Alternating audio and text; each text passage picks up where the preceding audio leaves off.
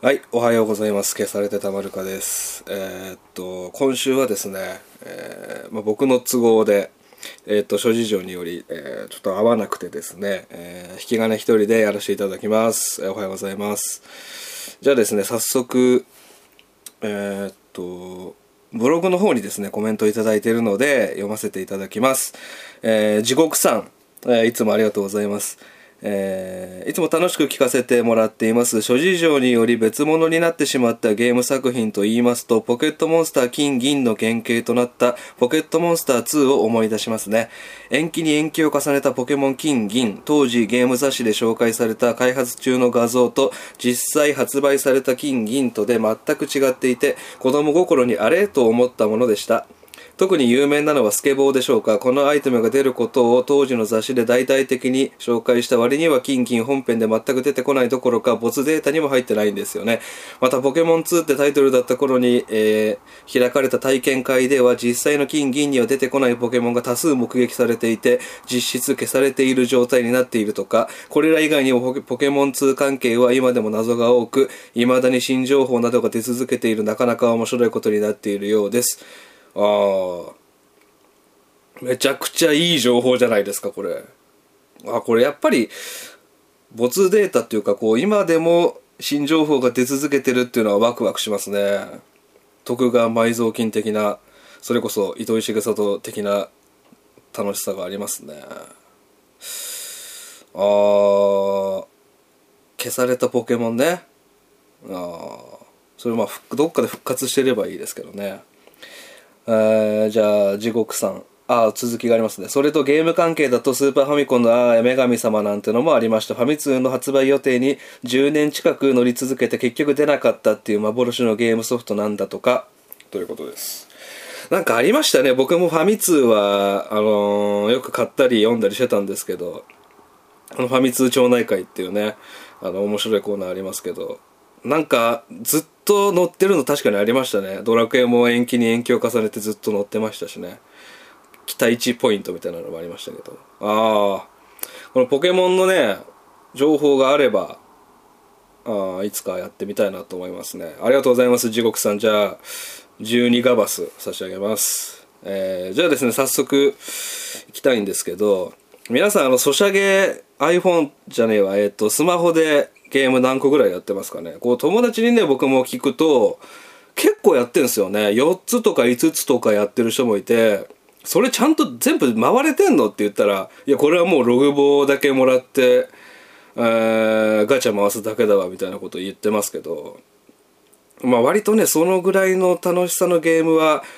苦痛になってくるんですよねやってるとね。そんなに自分楽しんでねえなってだましだまししながらガチャだけ回すみたいなことありますけどね。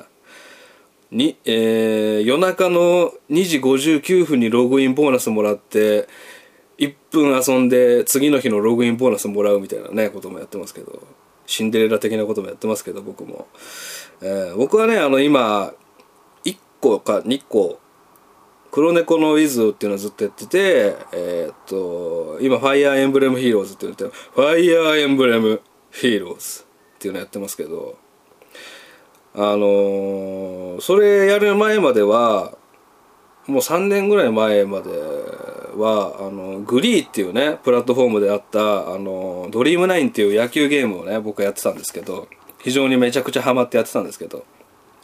実際のねあの12球団のプロ野球の選手を使ってっていうやつののドリーム的な自分の好きなオーダーを組むっていうゲームなんですけどそれのですねあの応援カードっていうのがありまして、えーイベントで、まあ、勝つと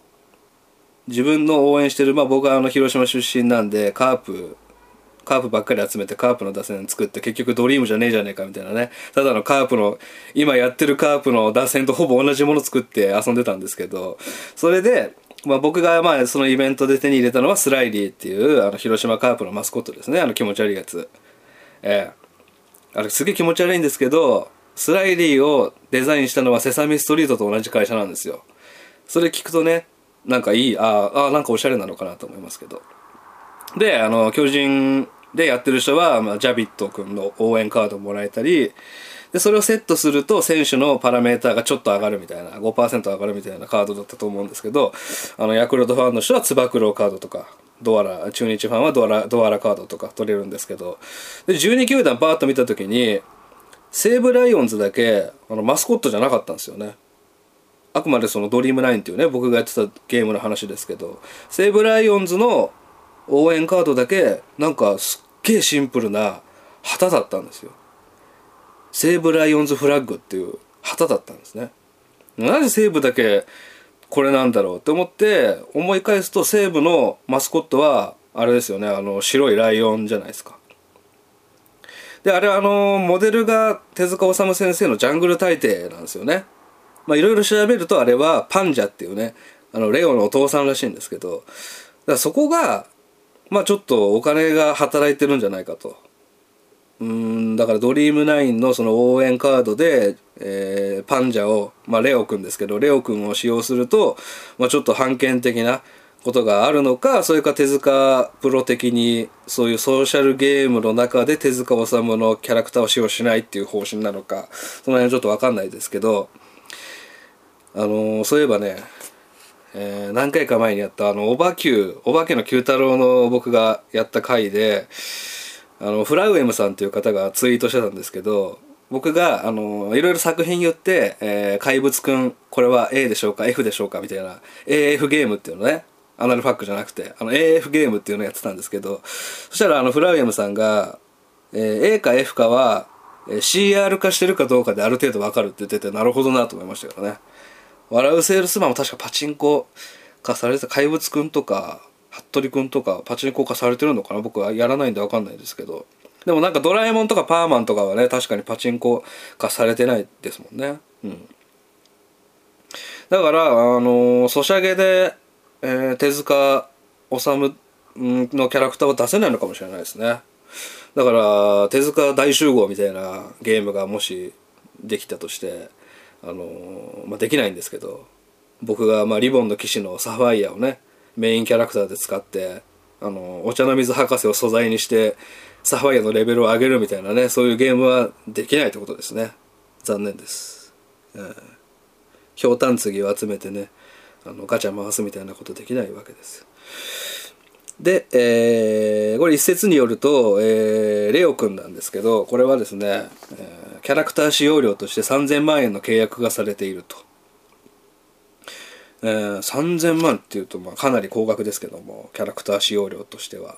えー、私調べました。2016年の西武ライオンズの、えー、年俸ランキング。おかわりくんが4億円、まあ、これ当然でしょう、まあ、もうちょっともうちょっともらいすぎですかね。うん、まあでもこれが1番で次が、えー、銀次郎選手、えー、侍ジャパンの元キャッチャーですけどもこれは1億円。で菊池雄星選手が5500万。はい。で、えー、岡本選手っていうのがいるんですけど、えー、割とあの下手投げのね、えー、西武のピッチャーがいるんですけどこれが、えー、3000万円なので、えー、レオ君はほぼまあ岡本ですね。岡本と一緒のギャラをもらっております。うん。えー、でこのジャングル大帝はねあの後にディズニーの「ライオンキングの」にパクられたとかね言ってる方もいますけどもまあそこは分からないですけど結局は。モンスターズインクのねあのドアがバーってなってるシーンも結局どこでもドアから発想来てるんじゃないかとかいう人もいますしね。まあパクられてね喜びたいとこですけどね。ディズニー様ですから。はい。で、えー、1965年に、えー、ジャングル大帝あそうです、えー、今日はジャングル大帝を紹介させていただきます、えー、1965年にですね全52話で、えー、アニメ化されたんですけど65年ですよね、えー52年前ですね。で、えー、これがですね日本初のカラーアニメって言われてるんですね。まあ細かいのはあるらしいんですけどちゃんとした、えー、アニメ連続アニメでカラーアニメ放送されたのはこの「ジャングル大帝」が初めてだったと。でこれあの3期にわたって放送されてまして、えー、翌年の1966年全26話2クールですねでそれから20年後1989年これは最後のアニメ化ですけども全52話えー、フォークールですね。えー、でこのまああれですね名前聞いたら分かる通り非常にネームバリューもあって人気のある作品なんですけど、えー、カートゥーンネットワークとかそういうケーブルテレビとか CS で再放送される時に1話だけ飛ばされる話があるらしいんですけどそれが、えー今回紹介する「ジャングル大帝」第8話ですね。だから12、3、4、5、6、79っていう風に放送されるんですけど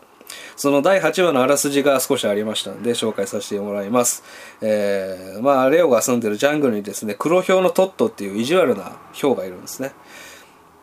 うん。で、そのトットは、えーレオがジャングルのリーダーになってみんなからチヤホヤされているのが非常に気に食わないと。で、仲良くもなれない。そうした時にトットは、意を決して、えーあ、意を決してじゃないですね。いろいろこう、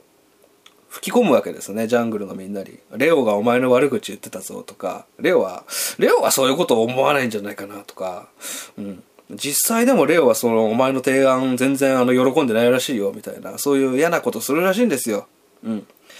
で、えージャングルのみんながこう、うんちょっとだけ疑心暗鬼になってきてるところで、えー最高のタイミングでトットはレオを硫黄の谷に突き落としてしまうと。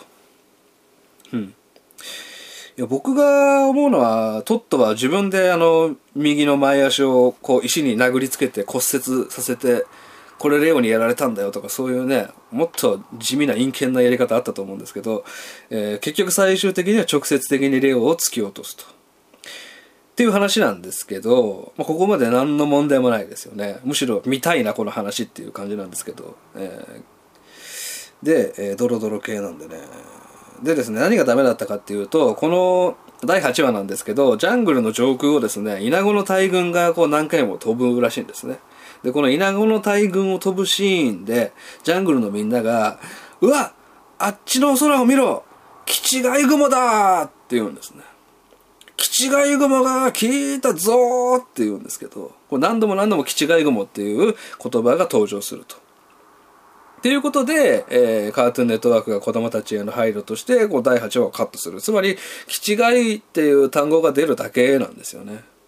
まあ確かにこれに影響されてですね、子供がお母さんと、お母さんのスカートを掴んで、あの、スーパーに買い物行ってね、あの、お菓子買ってもらって、えースーパーから帰る時に上空見て、黒い雲があった時に「ママキチガイ雲だ!」ってね言ったら「何あの子」ってなりますからねで、えー今紹介したですね「ジャングル大帝」の第8話タイトルは「キチガイ雲」まあこれはカットですね。これはまあ当然カットでしょうね。今の時代だと難しいんじゃないでしょうか。でもまあこの当時はタイトルにするぐらいですからもう何のあのハードルもない言葉だったってことですよね。まあ確かに僕も子供の頃、まあ、気違いかって言ってましたからね。まあ今も言いますけども。でですね、えー今回もう一作品。手塚先生の作品なんですけど、えーこれがですね今回アニメじゃなくて漫画なんですけど1948年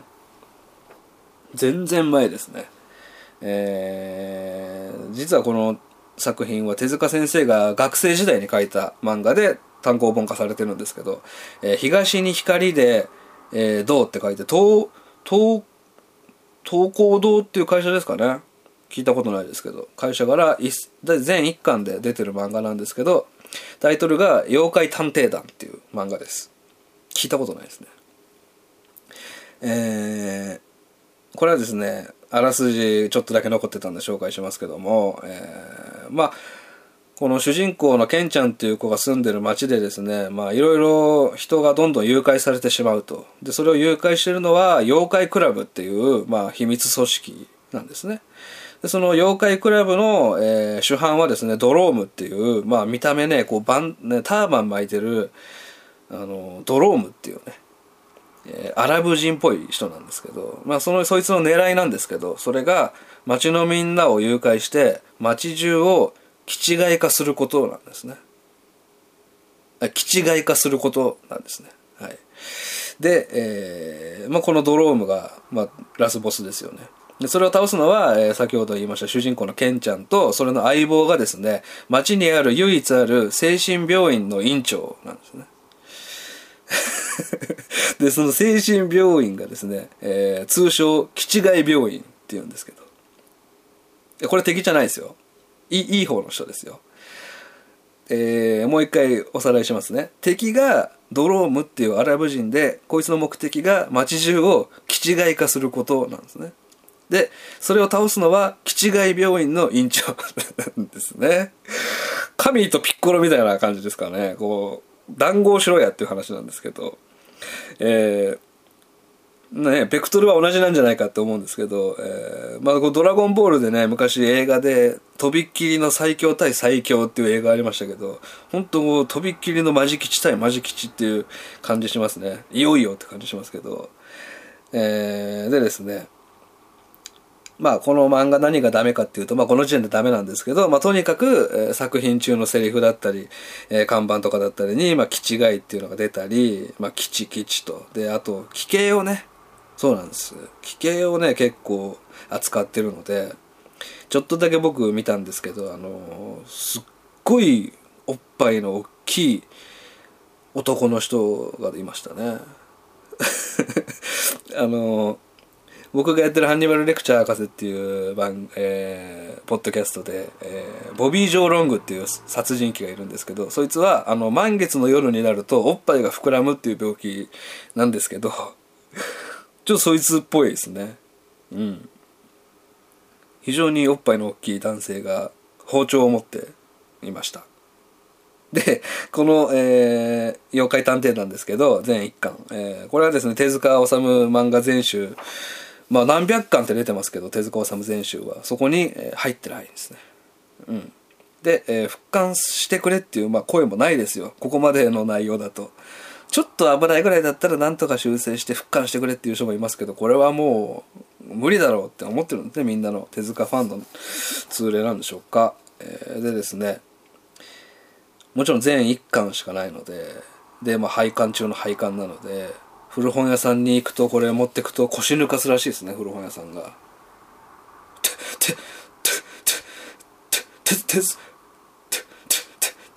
手塚治虫先生の妖怪た、妖、妖怪、よ、よ、よ、ちょっと水を一杯いただきます。て、て、て、てず、て、て、みたいなことになるんでしょうね。